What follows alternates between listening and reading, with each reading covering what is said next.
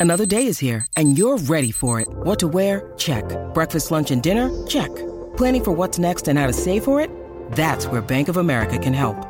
For your financial to-dos, Bank of America has experts ready to help get you closer to your goals. Get started at one of our local financial centers or 24-7 in our mobile banking app.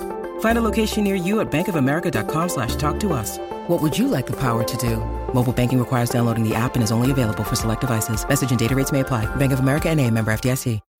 When you need mealtime inspiration, it's worth shopping Kroger, where you'll find over 30,000 mouthwatering choices that excite your inner foodie. And no matter what tasty choice you make, you'll enjoy our everyday low prices, plus extra ways to save, like digital coupons worth over $600 each week. You can also save up to $1 off per gallon at the pump with fuel points. More savings and more inspiring flavors make shopping Kroger worth it every time. Kroger, fresh for everyone. Fuel restrictions apply.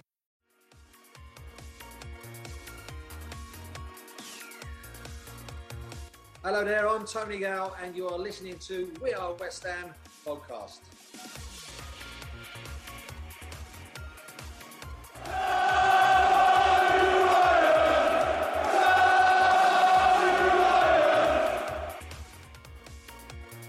You are listening to the We Are West Ham podcast with me, Will Pugh, Tom Edwards, and James Jones. And this week, we wish West Ham United a happy 125th birthday.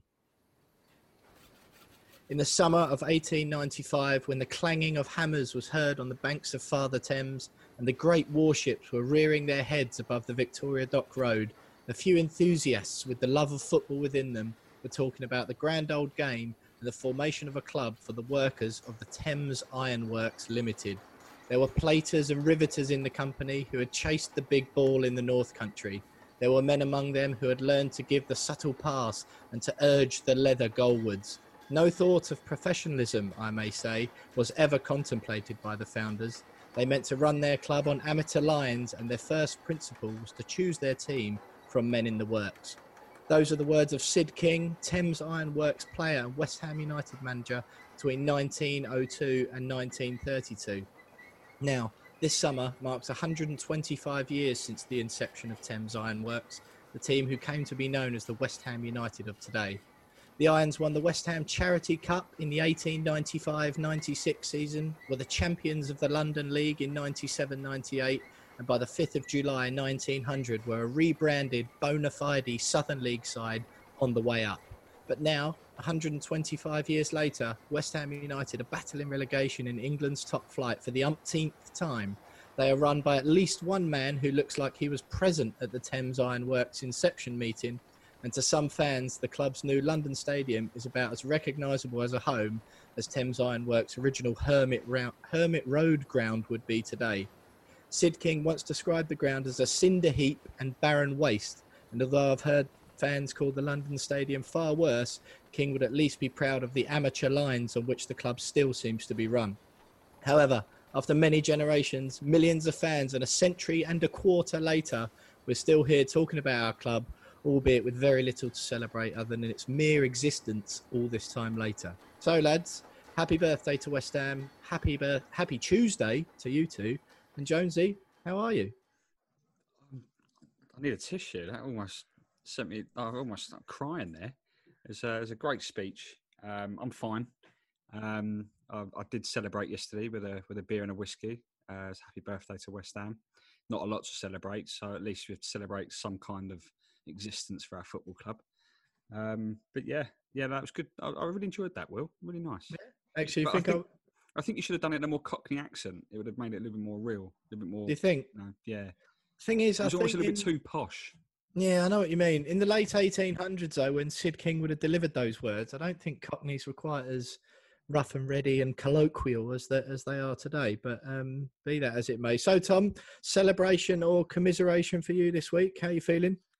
Celebration after hearing that, mate, for sure. That, that was a beauty. But um, no, yeah, like I'm with Jonesy. I had a beer yesterday to celebrate, feeling a bit nostalgic, thinking of uh, some of the things which made us West Ham, I guess. But yeah, mate, celebration, I think, is the overriding one. Excellent, excellent. Well, uh, I'm I'm very pleased to hear it. We've got an absolutely packed show tonight. Luckily, enough, we uh, we did our best to keep it going over over lockdown when very little was going on. But there's absolutely loads happening now that football is back. Tonight we've got uh, Dave Chidgey from the Chelsea Fancast. We've got a Newcastle guest from the the London Magpies. We'll talk all through the headlines. Aaron Cresswell's comments on Talk Sport. David Moyes' comments in his recent press conference. The new home kit. Pablo Zabaleta, Carlos Sanchez, Jeremy and Ngakia leaving the club, and the new statue of Bobby Moore, Geoff Hurst, and Martin Peters outside the London Stadium. But first of all, one of the, the main headlines that caught the attention of quite a few West Ham fans this week, uh, we had DJ, London Stadium DJ Russ Budden on the show last week, and we were talking to Russ then, and me and James have since done our My West Ham 11 uh, with Russ on his YouTube channel. It's an up and coming channel that a few of you listen might have already seen. If you haven't, certainly go and check it out. But I say the big headline from this week James Jones uh, deciding that Paolo Di Canio was in fact a right midfielder in his 4-4-2 my 11. Jonesy, I think all the other big news of the week, that one uh, sort of riled up people the most. No, um, I explained. I explained in in my reasoning that it wasn't a four-four-two. It was uh, in my attempt to crowbar Marco Boogers in there for for reasons that that become very very clear if you watch the the, the full episode of my eleven. Um, I, I, had to find a way, and so the, the, formation changes a little bit. It's more like a like a four-two-one-two, whatever it. I don't know. Um, it's it's it's a weird formation, but um, you know, it's all in the name of fun. Will I, mean, I don't know why you're picking holes in it.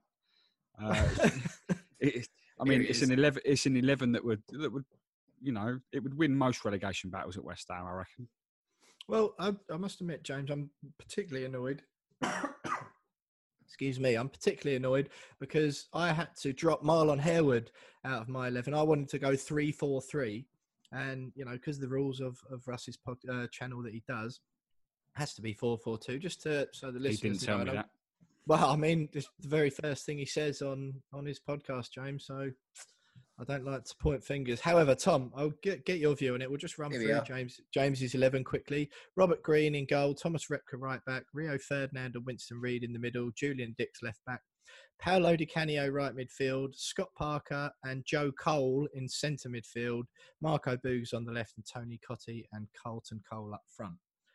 Just immediate thoughts on that, Tom, and if, if you can get past Di Canio playing as a right midfielder, try.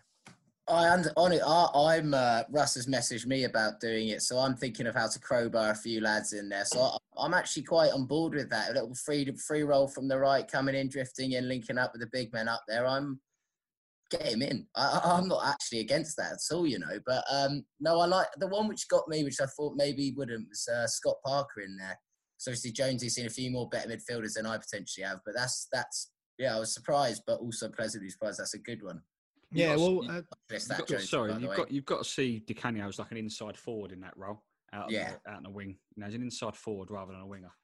Oh, a clear exploitation of a loophole that uh, I'm sure Russ was absolutely furious about. But an impressive 11 altogether, James. I think I went with Green in goal, Schemmel at right back, uh, Repka and Reid in the middle, Dicks, of course, at left back.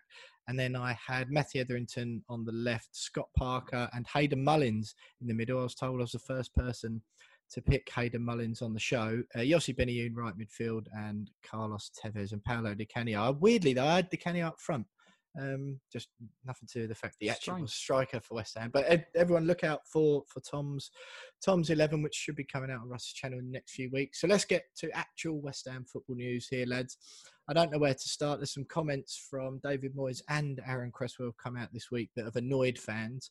I think we'll go with Aaron Cresswell's one first. This was an interview he gave on Talk Sport. He was asked about Declan Rice, and he came out and basically said, you know, I think Declan would be, he's great. I think he'd be even better with better players around him. I don't want him to leave, but if he did, he would go on to the next level. Jonesy, I'll throw to you first. Were there's we, we put out a Twitter poll earlier on, and we'll dig into the results. But what were your thoughts on on Cresswell? The three schools of thought seem to be absolute disgrace that he said that, or yeah, he's totally honest, he's spot on. Declan Rice is better than West Ham, or Jesus, who cares? He was asked a question, and there's more important things going on at the moment. Where do you lie? Um, well, I mean, for starters, I'm not as outraged as, as some fans. Uh, I can I can potentially see why fans were a little bit upset with it. I think the outrage is probably a little bit too much.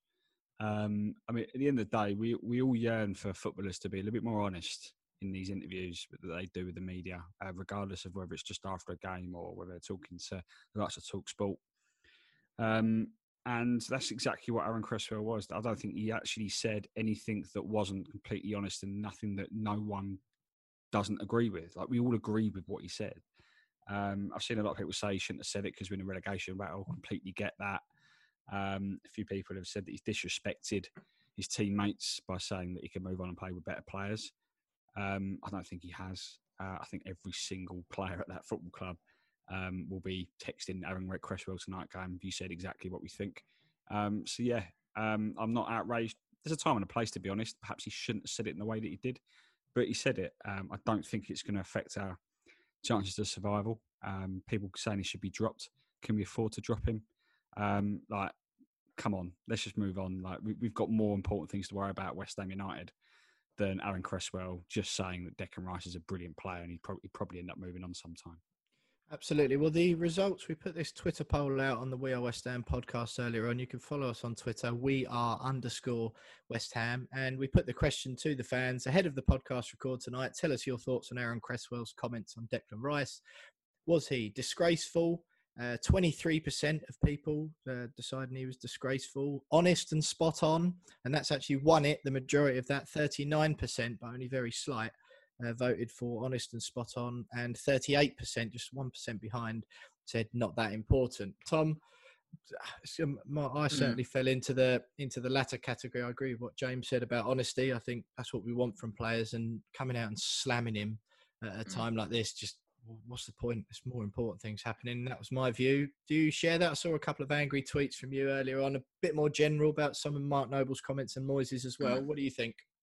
Yeah, that's it, mate. So for that specific example, I think like Jonesy said, he is quite literally speaking the truth. Declan Rice is a good player playing with surrounded by pretty poor players at this minute in time, and he would naturally be better. He's 21. He will move on to a bigger level at some point in time and that that's all well and good saying. I think the main thing for me was just the culmination of sort of the club's mentality since the restart. Moyes saying it's going to go to the last day. Noble saying it's inevitable. We're going to lose a uh, lose a few games here and there, whatever, and it's going to go down deep into the season. And it just seems like a bit of a defeatist, not defeatist, but we're getting ourselves in a bit of a negative bunker from within, not just the fans. And I know everything doesn't help the fan clam or whatever, but seems like there's a bit of a negative atmosphere in there, and there's not really a a one voice who's speaking out, and they're all a togetherness sort of coming from the group, and that was my sort of thing I was trying to pick at today. It's not necessarily Cresswell; he's probably the the best comments of the three, if that makes sense. But I just think the overall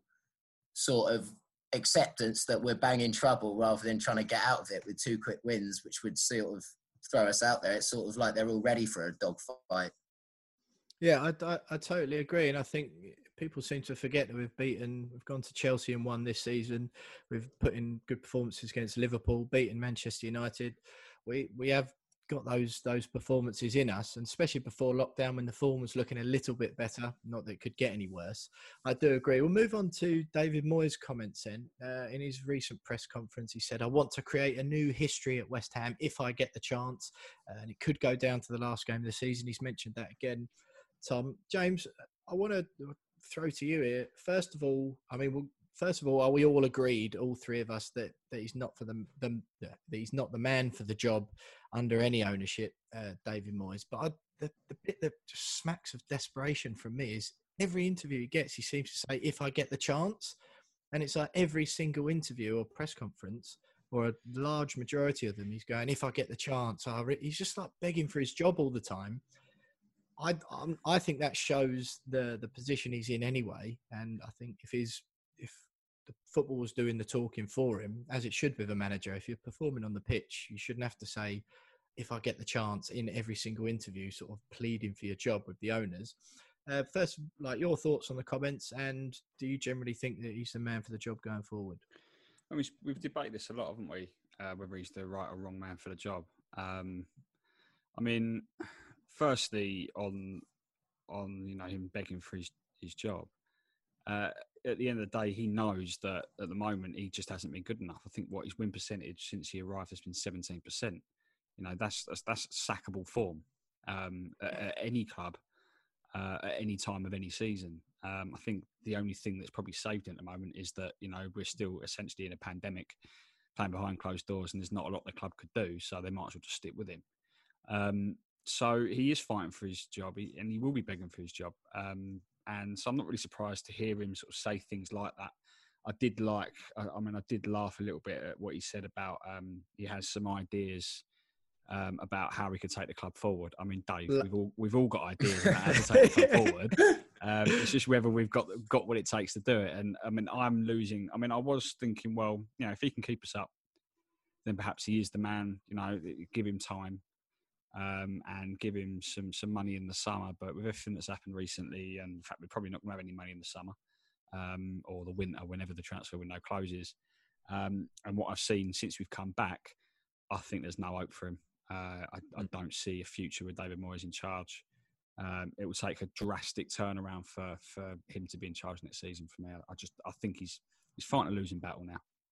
Yeah, absolutely. I think obviously all of these conversations, as we said before, all depend on what division we're in next season, and it's not looking too clever at the moment. Tom, just quickly before we move on to the next one on you, uh, did your thoughts on the, the Moyes comments, and are you of the same thing as Jonesy, where you're just not sure he's the man for it?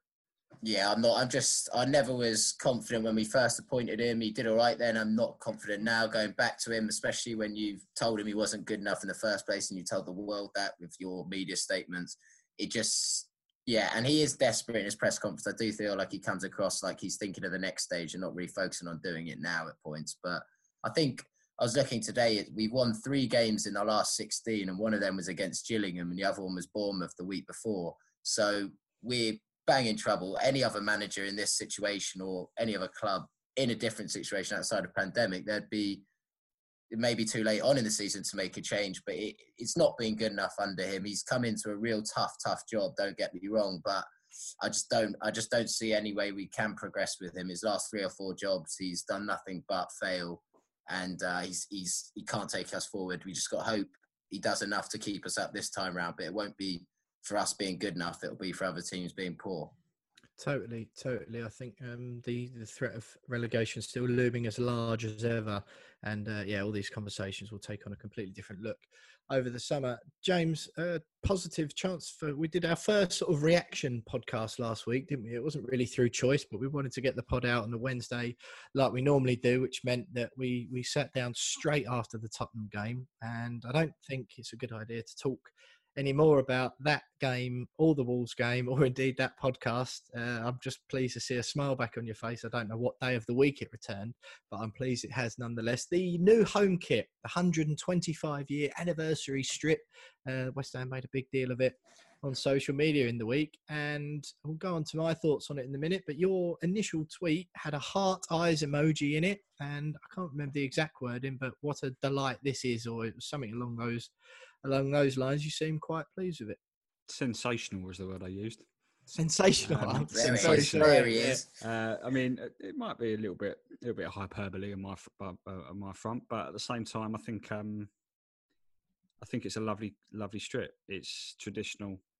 Uh, I've seen a lot of fans call it lazy and a copy of the 15-16 sort of farewell bowling shirt.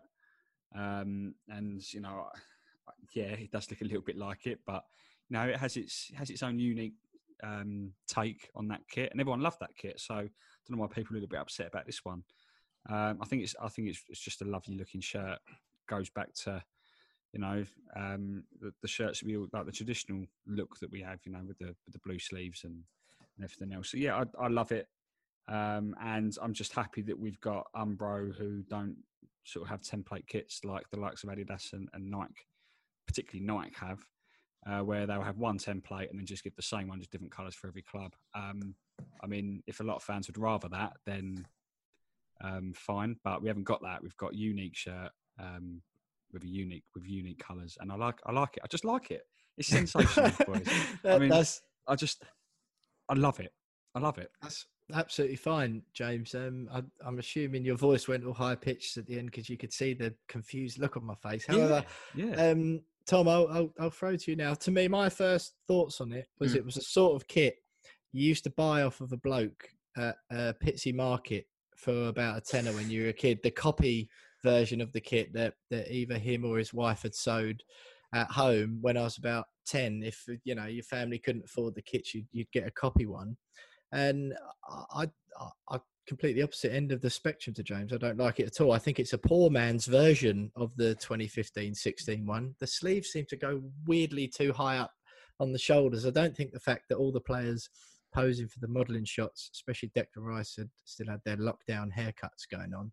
I don't think that particularly helped. And in some of the marketing pictures um, that the club put out and that was on the club's official website, they'd spelt the word goalkeeper wrong um, which just kind of tells you all you need to know. But yeah, I'm I'm not too impressed. Mm. But Tom, hit me. Are you in love with um, it, James?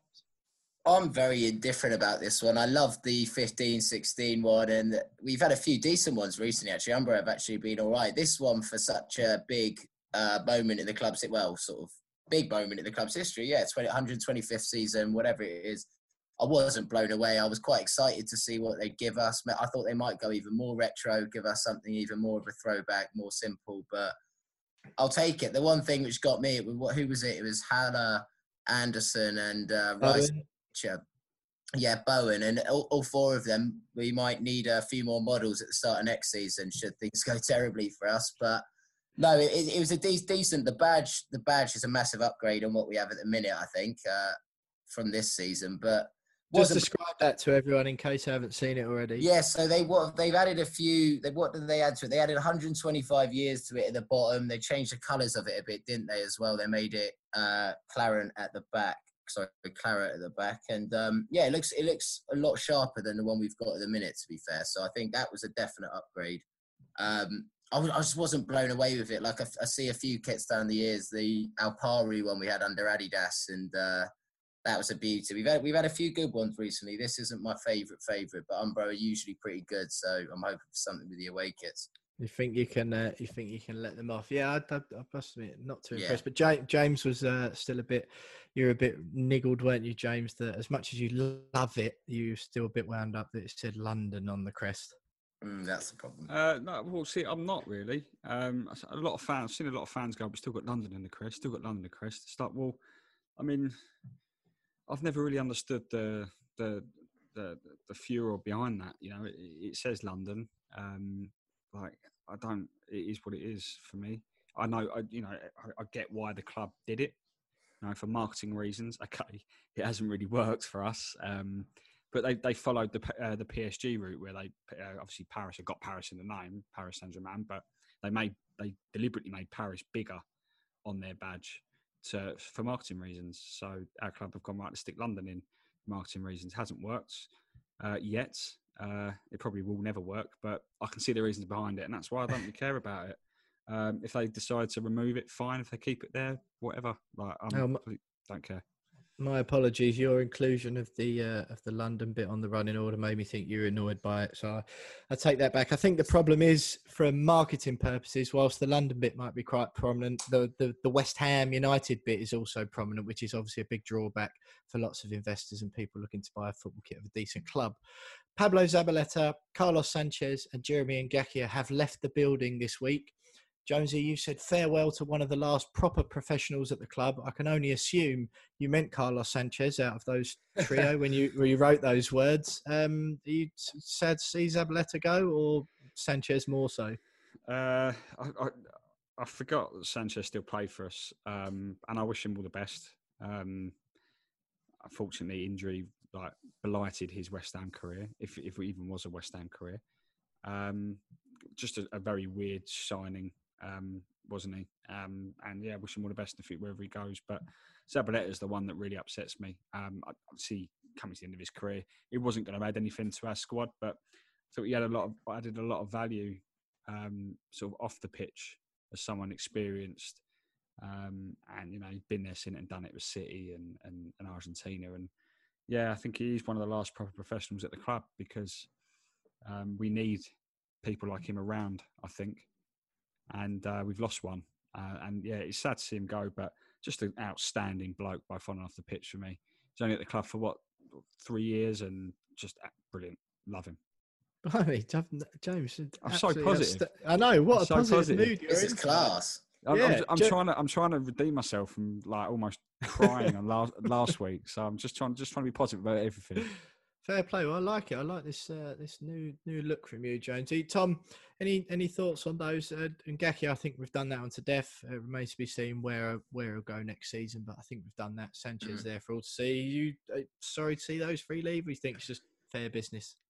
I mean, the like you said, yeah, Ngaki will be a loss to the squad because he actually part of the playing staff. Zabaleta, I'm with Jonesy. I was, I mean, I was negative about his ability on the park for the last six or so months. I just didn't think he was anywhere near the level. But eh, I could not say a bad word about that man. He's been nothing but class servant to the club, to us, Man City. His whole career, he's been nothing but top bloke and one of the best right backs the league's ever had. So he- he'll be missed in terms of the experience he can impart and one of the few leaders we did have within the club, and that'll be a shame. We're going to have to replace that come what may in the summer, and that's an absolute fact. We're going to have to get some leaders re reintegrated into that team. But no, Sanchez was one of those, like you said. What we even paid money for him was a couple million or something for him. He barely played. He was so bad that when he got on the pitch, it sounds a bad thing to say. We might have been better off that he missed so much of those seasons because he came on against Wolves gave it away in the last minute. Adama Traoré sticks one in last season. He, he made in his few appearances, he'd done nothing but look out of his depth. So I mean, I don't really, I, I don't think we'll miss any of them. If Ngaki didn't want to be there, then so so long to him either, as well. So we'll see. We'll see how he Well- gets on though. I, I do wish him all the best, except Mm. Ngaki. Yeah, no, I, don't- I, you know what? Even Ngaki, I think it'll, it'll be interesting to see where where he ends up next season, and and you know, I wouldn't completely rule out the chance that all of a sudden they sit down at the uh, negotiating table in the summer, depending what league we're in, and you might see him in a in a West Ham shirt again. One final one before we move on and speak to Dave Chidgey from the Chelsea Fancast to preview the game at Stamford Bridge tomorrow night. Next, uh, the new statue uh, Bobby Moore, Geoff Hurst, and Martin Peters lifting the 1965 Cup Winners' Cup. It's going to be outside the Bobby Moore stand at the London Stadium. Positive uh, move from the club. Obviously, we left the champion statue um, on the corner by the bowling pub at the old ground in Upton Park. Probably gets a lot less visitors now than than it did then. But nice move, uh, Jonesy. This one, or do you think it's one of those sort of trying to trying to be a bit of a distraction, a bit of a PR move to distract from the form on the pitch. No, I think you know they said when we moved in that they were going to try and sort out a statue of some sort four years ago. So um, I'm not surprised that you know that this news has come out. I think a bit surprised it took so long. So it took four years to get sorted, but uh, it's it's good to have something like that. at The ground, you know, we keep moaning that you know it doesn't feel like home. You know, things like that begin to make it feel like home over time. So uh, and three, you know, club legends, uh, arguably, you know, one of the greatest moments in the club's history. You know, it's I think it's good time given its anniversary year as well. So yeah, um, I'm quite pleased with that. I just think we just need to nominate a few fans to protect it from from those. You know, that seems to be the thing at the moment. So um, protect the statues. Um, I mean, that's probably the only bad timing, isn't it? That statues have been brought down all over the world, and we're putting one up. Absolutely, Tom. Are you uh, the same same mindset as Jonesy? There? Yeah. Yeah, I'm often negative about them, and I'm changing up today. Yeah, fair play to them. That it's something that was needed a few years earlier. Should have maybe even pre-planned and potentially had it in place for when we got there. But that's that's that's all done now. So no, it's a good move. It's the right year to do it. It's a, it's a celebration. It gives us something to celebrate on the 125th anniversary. And yeah, what a night that must have been. I wish we we were there to see it. But yeah, those three are will forever be club legends. However long this club goes on, those three will always be right right there in the middle of our history. So it's it's it's worthwhile thing to do, and I'm happy they're doing it and bringing some sort of homely feeling to that ground because we need it. Absolutely, with uh, Martin Peters dying in December as well, it's sort of you know within a within a year of that that tragedy happening. Just Geoff Hurst, the the last one remaining now. Geoff Hurst came out with some some nice comments in the week as well. So yeah, I think um, nice touch, and uh, yeah, perhaps there'll obviously be clamours for a few more Billy Bonds perhaps in time to come. But but with nice touch or a nice first step anyway. But stick with us because we've still got loads more to talk about. We've got the Chelsea preview coming up next with Dave Chidgey from the Chelsea Fancast. We've got a Newcastle guest from the London Magpies coming up after that. Then, of course, we've got the Rogue Mystery Players quiz to finish things up at the end. So stick with us next.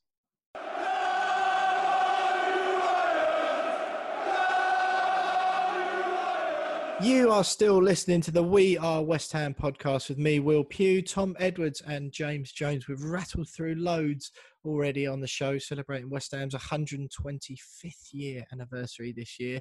And now I'm delighted, thrilled, in fact, to be joined by a former Love Sport radio colleague of ours. Well, well, that was still going in the heady old days when the We Are West Ham podcast was actually a live event. It's Dave Chidgey from the Chelsea Fancast. Dave, how are you? I'm all right, Will. Good to see you, mate. You okay? Yeah, doing very well, thanks. Doing very well. Thanks for joining us Pleasure. tonight. Um, obviously, West Ham Chelsea uh, coming up very soon tomorrow night at the London Stadium. Chelsea last game I watched them an extremely impressive win against Manchester City, which unfortunately for you guys got completely overshadowed by the fact that once again you handed another team the title after an excellent performance um, by your boys at the Bridge. Talk us through that one first. How did that feel, seeing uh, you know handing it to Liverpool? Well, you know, obviously happier denying Spurs than handing it to Liverpool. That's for sure. but I mean, it was. ju- I mean, you know, you've worked in the business, Will. I mean. I don't think I've ever seen such appallingly skewed broadcasting. I mean, I worked in TV for 25 years, mate. If I'd have been the producer for BT Sport, I'd have been ashamed, mate. It was it was putrid. No other word for it. I mean, I mean, tell me I'm wrong. It did. Uh, they, they, they, I, the, the bit that stuck with me the whole time, I'll be honest, is the 30 years of hurt line. I Oh, saw I saw someone tweeted something the other day, and it was like, I, you know what? I wouldn't mind 30 years of hurt if it meant two Champions League, five League Cups, four FA Cups, and and whatever else it was. So uh, I must admit, there does seem. Um, I mean, large sections of the media, understandably, in uh, some ways, I suppose, because the Liverpool teams of the past were were such, you know. Uh, so successful and to have those players on TV still makes sense because the people who pay the bills, the Sky bills and the BT Sport bills, tend to be um, people, uh, you know, in of that sort of era who are now in their, you know, 50s, 60s, 70s or whatever, who were there for those Liverpool glory days 30 years ago and beyond. But more so, let's focus on your team. Chidgey, the Blues were really impressive, to be honest, on um, the, the other night against City. I've covered them a few times this season. they what a mixed bag they've been. I was lucky enough to be there and covered the, the, the defeat to us earlier in the season when Aaron Cresswell, who's been in the news this week, popped up and and banged one in against all odds. I was there when you lost to Bournemouth at home somehow as well. One of very few teams who've done that. But I've also seen you, you've had some really impressive performances. What are your What are your thoughts on? Well, I mean- so far. number one, I've been just really, really. I've loved. I mean, we've all loved it this season. I mean, having having Frank back um, is just brilliant. I mean, he's so well. He's so loved at the club. Uh, but of course, the, the you know the real thing is that because of the transfer ban, number one, he's had to play a lot of the youngsters, which a lot of us have been crying out for, and they've proved to be. I mean, they've been amongst our best players this season. Um, the other thing, of course, is that for the more you know realistic Chelsea supporters out there, expe- expectations I think were sort of were set a lot lower than they usually are. I mean, you know, I know it might sound a bit arrogant to say this, but we've been used, you know, the last fifteen years or so, you know, bagging a trophy, certainly finishing in the top four, if not winning the title. But this year, I mean, uh, funny enough, I'm I'm in the middle of penning an article about this, but hand on heart, I mean, I I, I thought mid-table was probably where we would finish, knowing that we had lost our best player in Hazard, the youngsters are coming in, and an untested manager. So to be where we are now, and have had some of the high points that we've had this season, is just way beyond expectations. And I think any inconsistency that we've seen, which you brilliantly highlighted there, Will, thank you. Uh, but that's kind of inevitable with, with kids playing. You know, some weeks they're going to be brilliant, the next week they're not going to be so good. But I mean, if you look at the season as a whole, it's been fantastic. I mean, if you stopped it now, with us finishing fourth and in a semi-final of, of an FA Cup, it's way beyond what a lot of us hoped for. I think.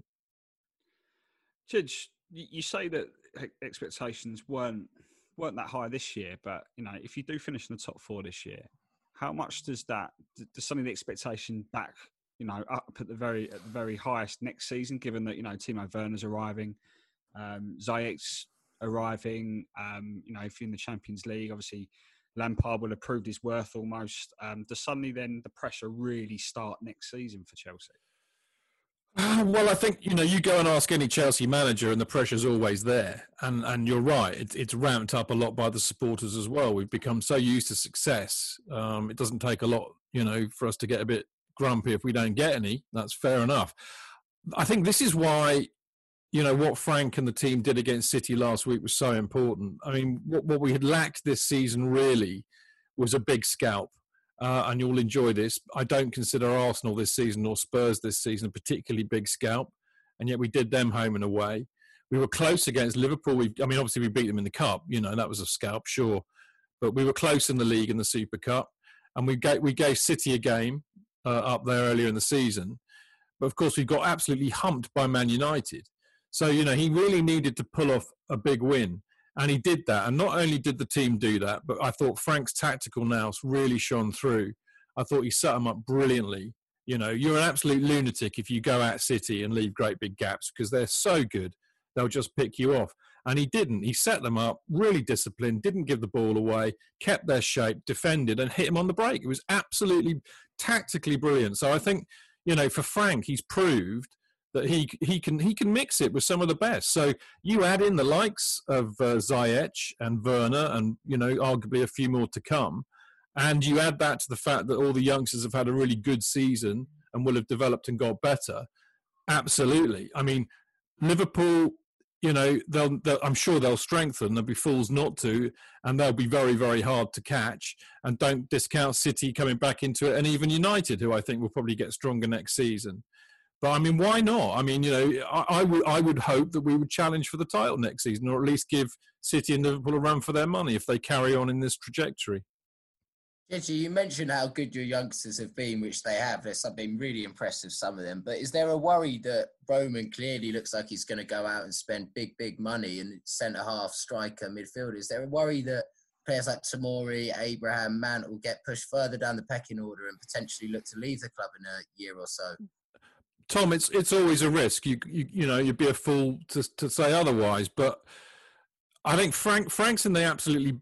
Uh, he's a really good barometer for this actually because I mean you know obviously I watched his entire career at Chelsea, and uh, when we bought him off you for a lot of money, put a lot of pressure on him.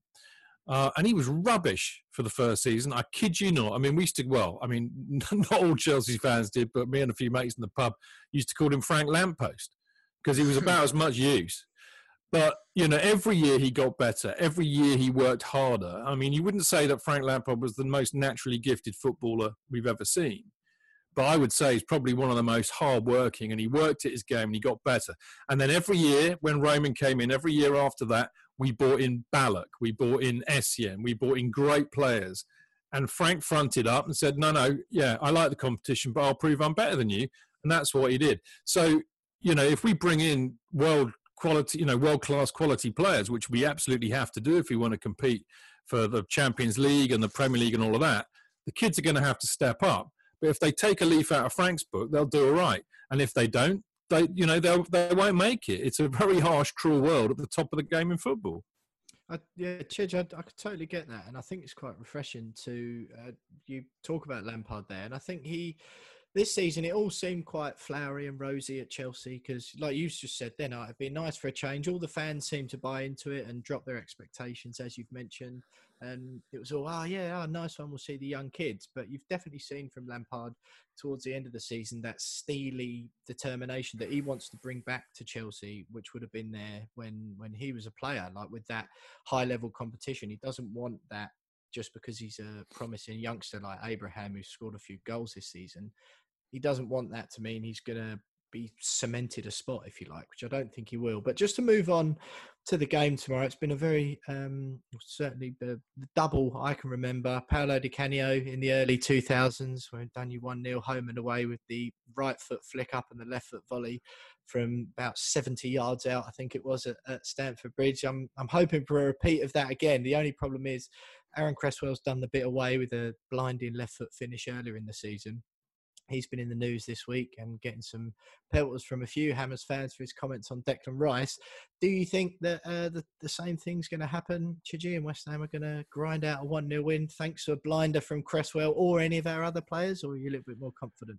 Well, just to talk about Paolo Di Canio, for I, I love Paolo actually as a player, I really did, and I re, I, I, remember that one 0 and that goal he scored.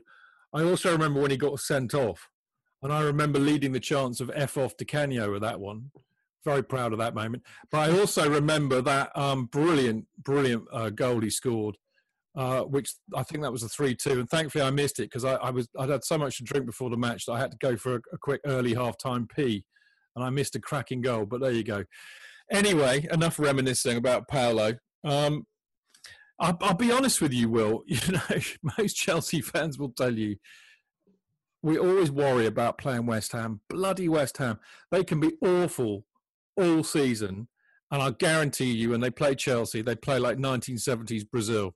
It's just every time it does my nine. And if you, you, you look back at the last uh, the last few games we played you, we've I think we've only won something like one in the last five, haven't we? When we mm. when we beat you two 0 with with Hazard's amazing goal, but they've been we've either lost you or drawn against you. So, I mean, we, we were talking about it on the fancast last night, obviously, and you know we, we kind of discussed whether whether West Ham are a bit of a bogey side for us or not, and, and and we all pretty much agreed that you're a bit of a bogey side for us. So I never I never go into a Chelsea West Ham thinking yeah we're going to absolutely mully you lot because invariably, as I said, you'll you'll turn up like 1970s Brazil and we'll lose. So, I, you know, I, I couldn't call it. I really couldn't. You, you, on, on, our if we if we all play to our best, we will beat you, mm. right?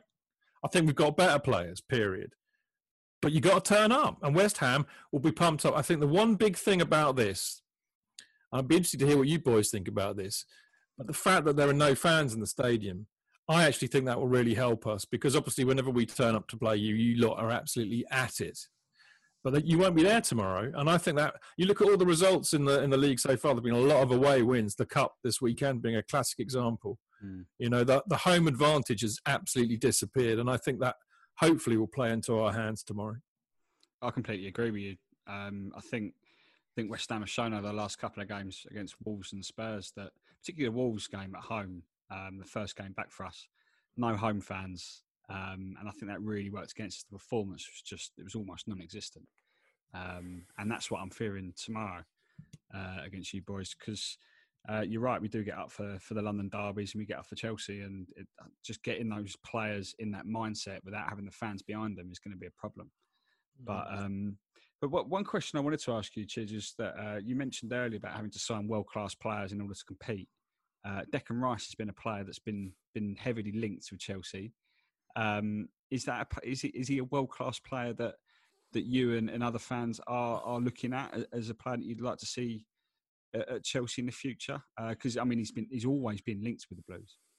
Well, I mean, Declan Rice is an interesting proposition, isn't he? Because I mean, he's clearly a very good player, although he's still quite young.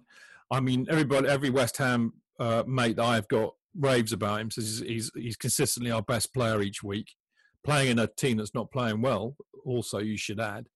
Of course, he started his career at Chelsea. He was in the youth side, and he knows Mason Mount really well, as, as we all know, with a little bit of the, the lockdown naughtiness.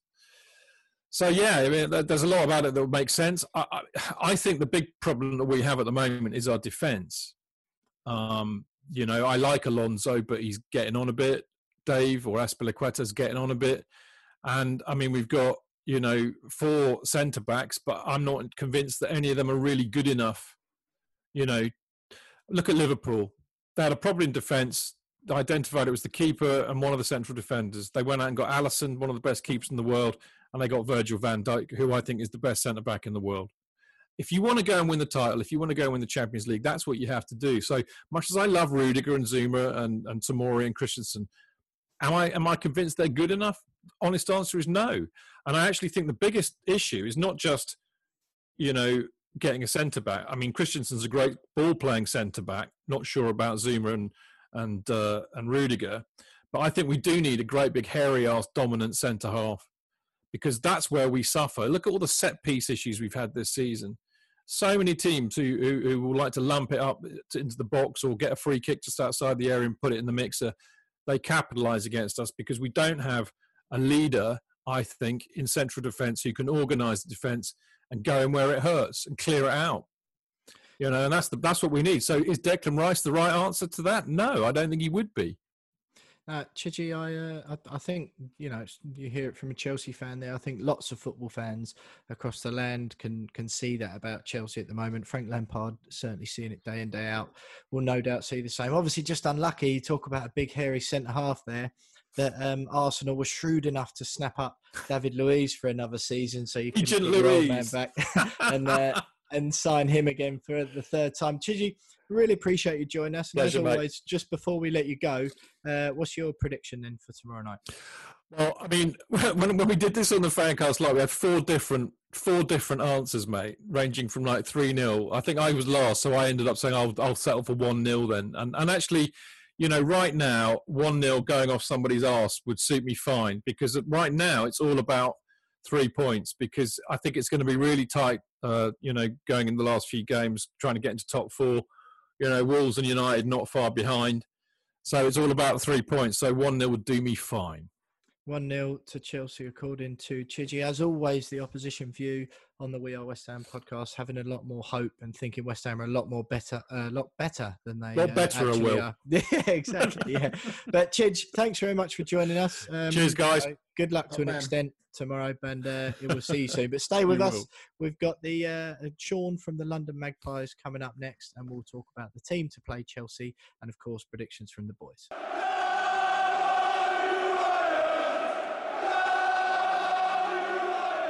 You are still listening to the We Are West Ham podcast with me, Will Pugh, Tom Edwards, and James Jones. And we just heard from Dave Chidgey from the Chelsea fancast there, telling us how that you'd absolutely love a 1 0 win against West Ham at the London Stadium tomorrow night. And to be quite honest, if it was just 1 0, I think I'd probably take a 1 0 win to Chelsea at the moment as well. But as it is after lockdown, the games are coming thick and fast for West Ham. And before we do our next pod next Tuesday, we've obviously got Newcastle away on Sunday as well after the Chelsea game. And I'm delighted that we're joined tonight by Sean from the London Magpies. Sean, Newcastle, one of our previous episodes not too long ago was titled We Are the London version of Newcastle. Both of us, big clubs, big sets of fan bases, general lot of general feeling among the fans sometimes that there's a we're perhaps underachieving as football clubs. But Newcastle doing going pretty good guns at the moment. 39 points, 14th in the league. Relegation doesn't seem like too much of a worry anymore. As uh, what's your general thoughts on the season? Um, well, let let what you say. It's been a it's been a strange season for everyone, hasn't it? And I think the break that we've had through COVID has obviously been quite unsettling for everyone, you know, and for none of the fans to be able to actually return to the game. Uh, that in itself has been kind of crazy, um, to say the least. You know, we've we've had, I think, Newcastle and West Ham have both sets of fans have had a lot to say, but unfortunately, we haven't been able to say anything on the terraces, you know. So we're both kind of suffering from bad ownership. Um, we, as sets of fans go, we, we know that our ownerships uh, don't have our best interest at heart. Um, we were previously without this break happening. I mean, I think West Ham was scheduled in before it was April on a Friday, um, and myself being part of like sort of a, a protest group, which is the London Magpie groups and um, the Magpie group. Um, we were linking up with sort of Hammers United uh, and communicating with them and sort of to try to organise like kind of a, a joint protest um, for that original game, you know, where us as fans could actually protest sort of outside and during the game that was going to be happening about sort of the, the ownership that we're that we've kind of suffering with. Um, so it was something that was set in our diaries, um, and then now obviously sort of with the rescheduling, we're here with a game of football that we've got loads to say, and unfortunately we haven't got the platform to say it. Sean, you just mentioned there that obviously the anger at the take, uh, sorry, anger at your current owners, but there's the rumours of the Saudi guys taking over, and obviously they're looking to spend millions and millions. But the human, what are you basically feeling of this takeover? Are you thinking pastures green, or are you worrying about sort of what's been said about them? Well, you know, you only ever to quote a good friend of mine um, who's heavily involved with Blackpool and she's been protesting the group, you know. So Christine from Blackpool, to quote her words, um, she said to me, it, it, it, well, a couple of years back, you know, regardless of your ownership within football, you're only ever one owner away from a bad situation. So even within football now, if you've got a good owner, um, or if you've got the the horizon of say multi like billionaires coming onto the onto the scene, then it it you're never ever quite secure like as football fans you know? So regardless you know like like us as fans we are just kind of the pawns in the game you know and we're, we're unappreciated. I do hope that this period where no fans are allowed in games that actually a lot of clubs sit up and, and actually respect the fans for what they are you know? Whether we go home or away or you know even if they're just the fan that buys a bit of merchandise, every single one of them should be respected by the owners. But it's as far as sort of the, the, the new owners or prospective new owners of Newcastle United, yeah, we, we can't not be excited about it. We've had like 13 years of Mike Ashley with negative sort of investment. Um, neglect throughout the whole entire structure of the football club from the youth development to the training facilities to the stadium you know improvements and and such. So um, really it's it's a we're, we're in a catch 22 of like we don't get to decide who owns the club.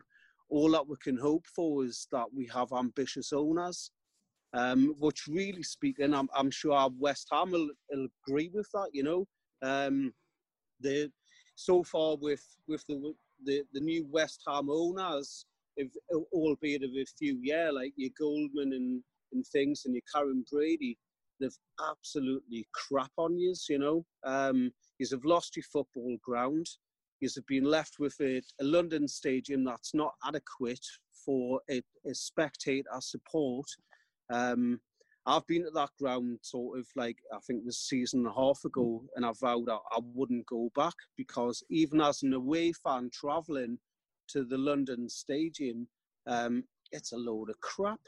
It really is. It's it's not set up for football. Um, I think really, if if if West Ham owners wanted to actually do something positive for West Ham, then they would have brought all of the seating in towards the actual football sort of ground itself, like the pitch, you know, they would have had you a hell of a lot closer. They would have improved all of that side of the scenario. They've, they've had months and months to do that, and I bet they haven't done crap for you, you know. Sure, I, I make you right. I think uh, when you talk about the having ambition and ambitious owners, I mean, our, our owners have, have always uh, said the right things more often than not. Um, yeah. But, but never delivered. Um, and I suppose that's the same same with Mike Ashley. Um, yeah. But sort of moving sort of into in terms of the actual performances on the pitch, uh, Steve Bruce came in and replaced Rafa. And I know there was a lot of fans that were a little bit upset about Rafa leaving the club. Uh, Steve Bruce come in, pretty underwhelming replacement for someone like Rafa Benitez. Uh, but he's had he's had a, a, relatively okay season, isn't he? I mean, I just just want to know your thoughts on whether you see him as as a long term manager at Newcastle. Because at the beginning of the season, there there were you know you know grumblings that you know he wasn't the right man. But since you've come back from from the lockdown and, and everything else, performance seems to have improved under him. Do you think do you think he's you know potentially the man for the job? Um, from the from the start, from I mean the replacement from Rafa Benitez to Steve Bruce, none of none of the fan base that I know were best pleased about it. Just going off records alone, and I mean, Steve Bruce was a Man U player, you know, through and through. In any case, regardless of where he started out and in things, you know, he's, he's so his his record wasn't great. So the the direct swap from uh, Rafa Benitez being sort of like you know like up there, Champions League winner, European Cup winner, everywhere he's been a cup winner to to to going with Steve Bruce that you know it, the time wasn't right in any case for Steve Bruce to come into the club regardless and um, Steve Bruce has been incredibly lucky um, throughout this season. We can't say that his tactics have been particularly brilliant. Um, he's kind of mirrored um, sort of a setup that Rafa had installed in the in the squad, but hasn't been able to deliver on tactics, um, t- technical substitutions. Um, you know, everything about it is, is, kind of been a wing and a prayer. Um, there's been dysfunction running throughout the squad about what's actually been going on. Um, so, I mean, you know, we're, we're kind of like, quite honestly, Steve Bruce has a long term perspective, then I would have to say no. Um, if he gets to the end of the season, then sort of good luck to him. And, and if Newcastle are able to stay up, and I'll say if because at this moment in time, on 39 points, we're not technically safe uh, with seven games to go. And sure. I don't even think yeah. That, that you're on 39 points. That means that us and or Bournemouth have got to get up to 39 points. We're on 27. Trust me, having yeah. watched us enough this season, I think you're all right. You're all right. Well, yeah, yeah. But you, but at the end of the day, though, you know, I mean, this is this is still sort of uncertain kind of circumstances. You know, we haven't got the crowds behind we. We haven't got sort of the fan base. I mean, no team has. So um, it's it's not it's not sort of mathematically impossible for for West Ham to stay up and Newcastle to go down at this moment in time. So we've, I mean, this is pre-recorded from Sunday's games, and you have Chelsea tomorrow, and we've got Bournemouth away. You know, so but there's nothing to say that you know you aren't going to win and we aren't going to get turned over, and then we'll look at we'll look at things in a different light. Absolutely. So to be honest with you, Sean, it's it's quite nice to talk to uh, a Newcastle fan because uh, you're you're in a similar position to us. You're obviously not happy with your owners. The the manager mm. you've got similar to us seems to be a bit of a short term fix. Not perhaps as happy um, with the with the players you've got on the pitch. But just just quickly before we let you go, um, I'm, I'm, not overly confident, um, certainly against Chelsea, let alone against Newcastle at the weekend. Just want to get a quick prediction from you, a quick score prediction for Sunday's game. I'm gonna I'm gonna disappoint everyone, and and you know what? I'm actually gonna say that it's gonna be nil nil. Um, yeah, yeah. But at least listen, if we all get a point, then we can all be happy. Um, so yeah, I think it, it, quite honestly, uh, I think a nil nil. Unfortunately. Yeah. Sean, I think um, nil nil would be a, a, grim nil nil would be uh, be a very good uh, metaphor for the grim state that both of our clubs find themselves in at the moment, wouldn't it? But Sean from the London Magpies, thanks very much for joining us, and stick with us for the Rogue Mystery Players quiz next.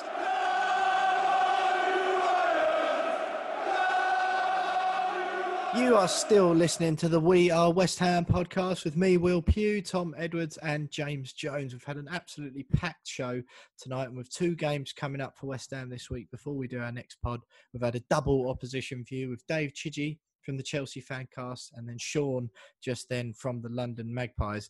It's quite refreshing to hear from Sean, lads. He, even though his team are about three places above us in the table, about 12 more points, he seemed even more depressed than we usually do. He was giving Jonesy last week a run for his money. I mean, oh, at one point, I thought I was listening to myself back a week. just, just with a Geordie accent, yeah. Yeah, yeah. yeah. No, I, I, did find it interesting though that, that he, he was saying about the protests and how he was they were talking mm. to Hammers United about potentially doing a joint protest and kind of kind of hammers home, excuse the pun, just how uh, just how terrible both clubs have have been run over the last few years. That both sets of fans are willing to join forces and protest at the same match. Mm. Um, no, it's it's a shame that that that isn't going to happen. Um, hopefully, that their takeover doesn't happen and um, we get the opportunity to do it next year if we don't get relegated. Um, yeah. Because I think I think uh, I, I genuinely think that uh, a protest like that with two sets of fans joined together has such a big impact. Such a hmm. statement, isn't it? Yeah, such a he, statement. Yeah, um, and yeah. It, it, says a lot more about just the two clubs. It, it, will, it will go beyond just how West Ham and Newcastle have been run, but how football clubs in general have been run. I think you know if if you see fans of two clubs joining forces like that, so um, mm. yeah, Absolutely. I think, um, yeah, thanks very much to Sean for coming on. It's a great chat. And I think it's one of those, isn't it? He's probably annoyed just as we are, where if we were sitting in 14th, we still wouldn't be enthused or excited by the, the near future of the club. Another season just existing in the Premier League isn't what we're all here for, is it? And I think good, nice to hear from Sean because Newcastle definitely are in a similar position to us and a, and a club we can draw a lot of parallels with, certainly from a fan base point of view. So thanks for Sean. But all of this that we've got through tonight already the West Ham, Newcastle, Chelsea, the 125th anniversary, Aaron Cresswell, David Moyes, all of that chat so far. Obviously, the very last segment is reserved for the Rogue Mystery Players quiz. Tom Edwards, since signing on permanent terms with the We Are West Ham podcast after sporadic loan appearances throughout the season beforehand, has been on an absolute storming run 3 0 and the last two weeks, I believe, coming back from 1 0 down when uh, Jones has got the first guess of the three, and then you've gone on to get the last two. So it's 3 0 overall. James keeps writing it off, saying it's just pre season, just for the fitness. He's already had the big win against me, but um, in solid form, Tom.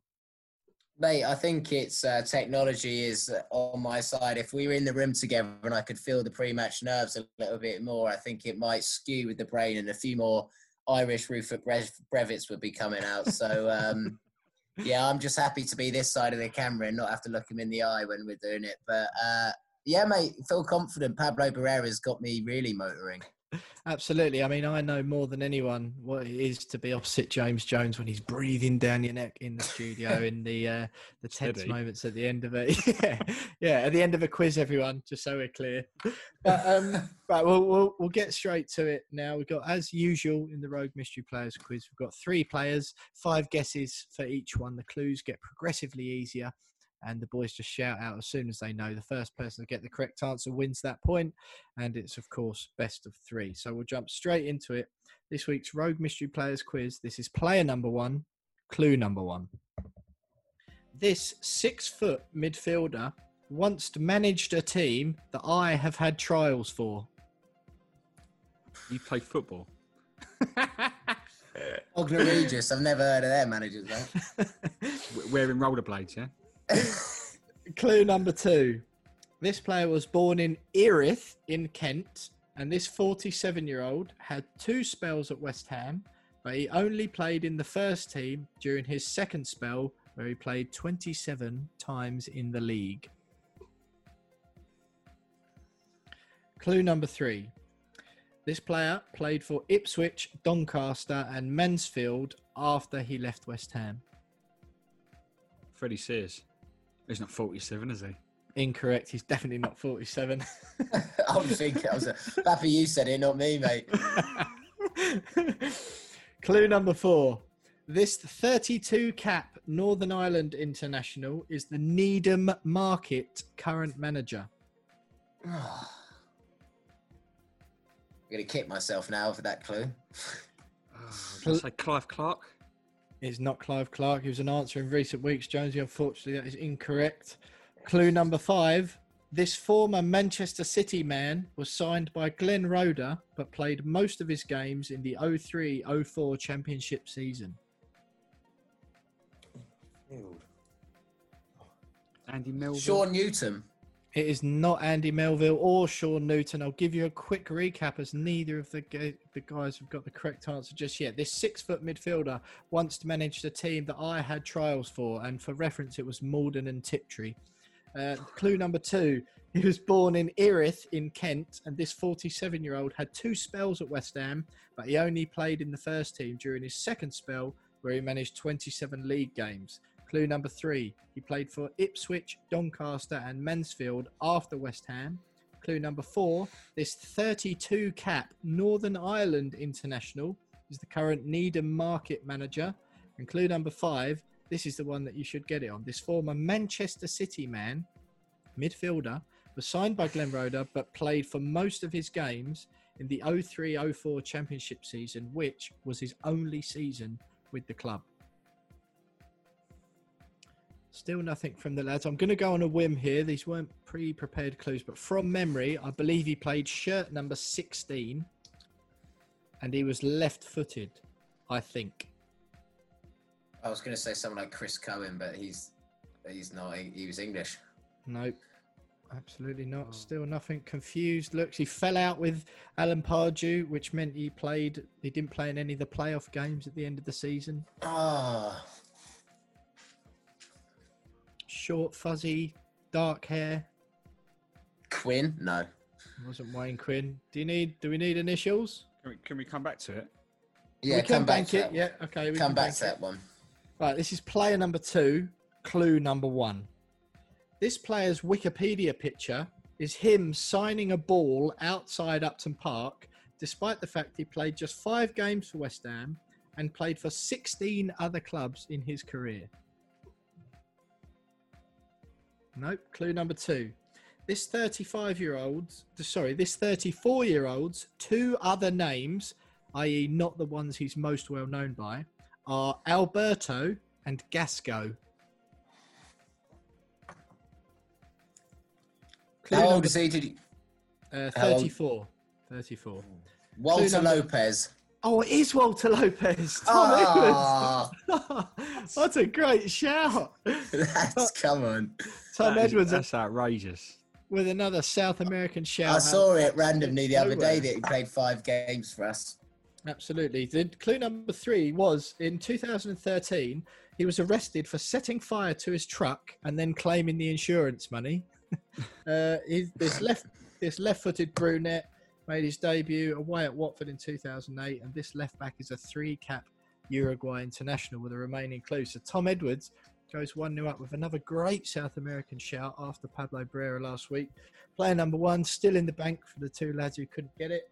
So we'll move on now to player number three. Tom Edwards could steal it here if he gets this one, but and then we'll go back to player number one. So, player number three, clue number one.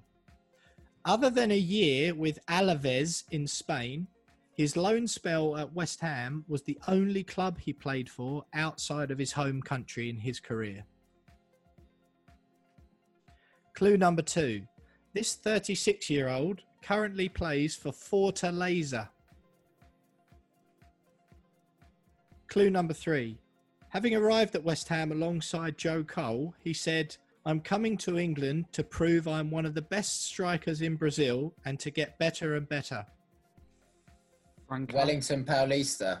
Oh, Tom Edwards, 2 0.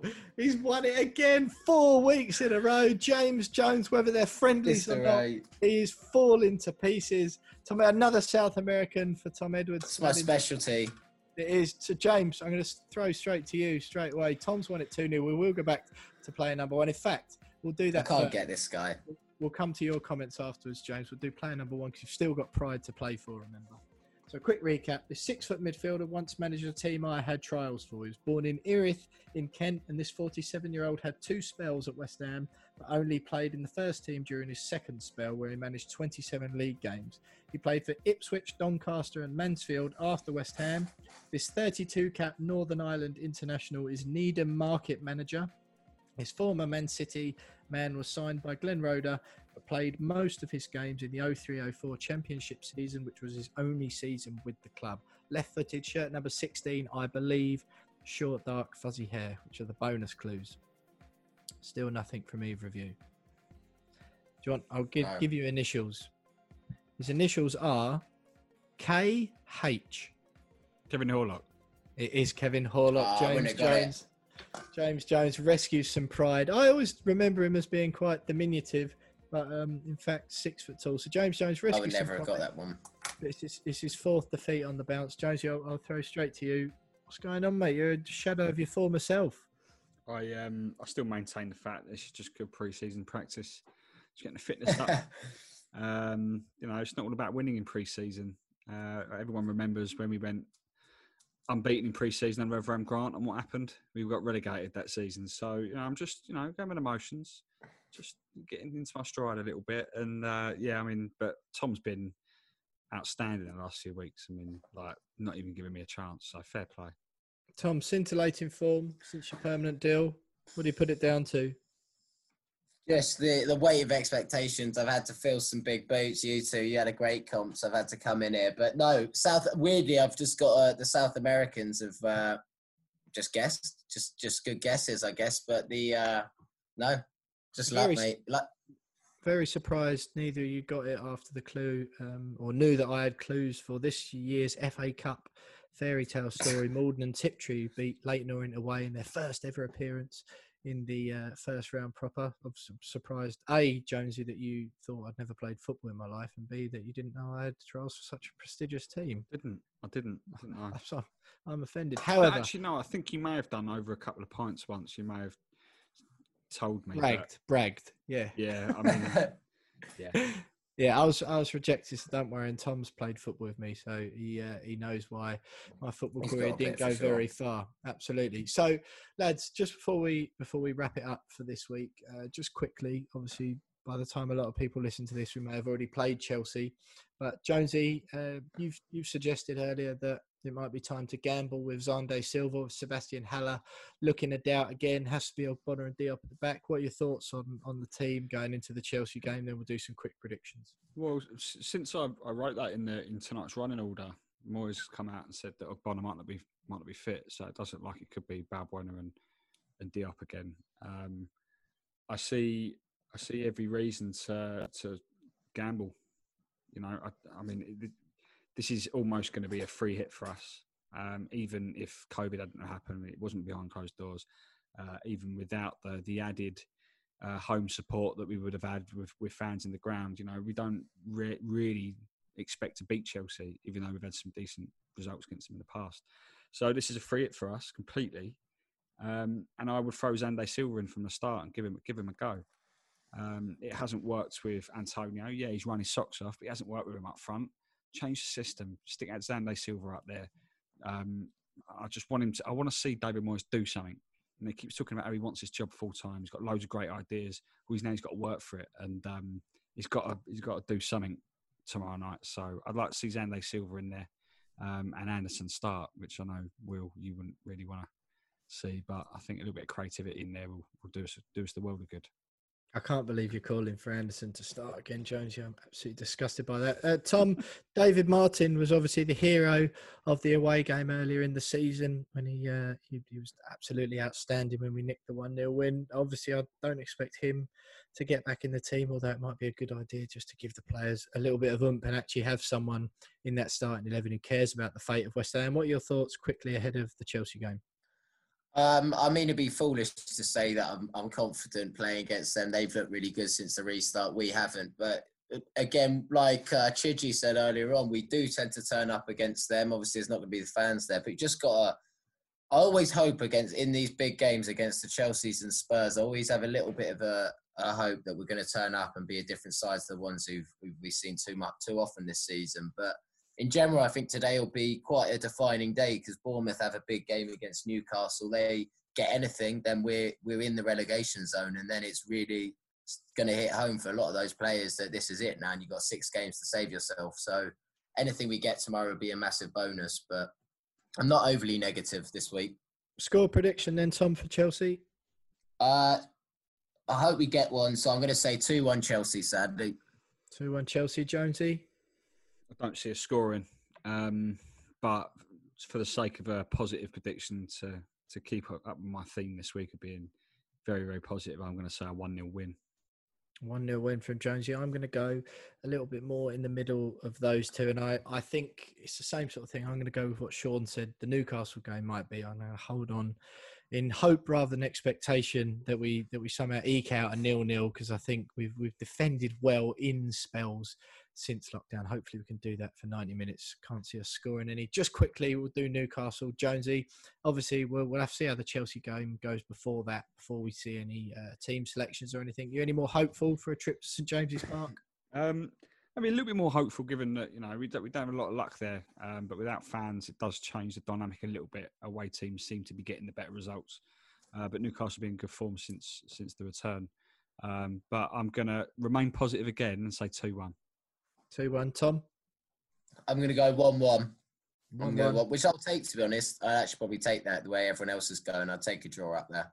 I do agree. I think we I think we need to get a win out of that. If we're like James, you said, we've got these games just to fight for the skin of our teeth. And Newcastle, just like us, have not got a lot about them. They are there, a team that can be beaten and certainly should be so. And I hope we go up there and nick an ugly 1 0 win. But lads, it's been an absolutely packed show. With uh, thanks to our guests, we've had Dave Chidgey from the Chelsea Fancast, Sean from the London Magpies. We've touched on Aaron Cresswell's comments, David Moyes' comments, the new home kit, underwhelming, overwhelming, whatever you think. We've waved goodbye to Pablo Zabaleta, Carlos Sanchez, and Jeremy Ngakia. We've also discussed the Moore, Hurst, and Peters statue, which is being erected outside the Bobby Moore stand. It's been 125 years since Thames Ironworks were incepted, and at the moment it looks like it might be 125 years more of hurt for us. But don't worry about it because here at the We Are West Ham podcast, we'll still be trying to put a smile on everyone's faces and, and smile through the pain. So thanks for joining us again this week, as always, and join us next week where we'll look back at the Chelsea and Newcastle games and hopefully with something a little bit better to smile about. Stick with us, up the hammers, and we'll see you next week. Hello there, I'm Tony Gale, and you are listening to We Are West Ham podcast.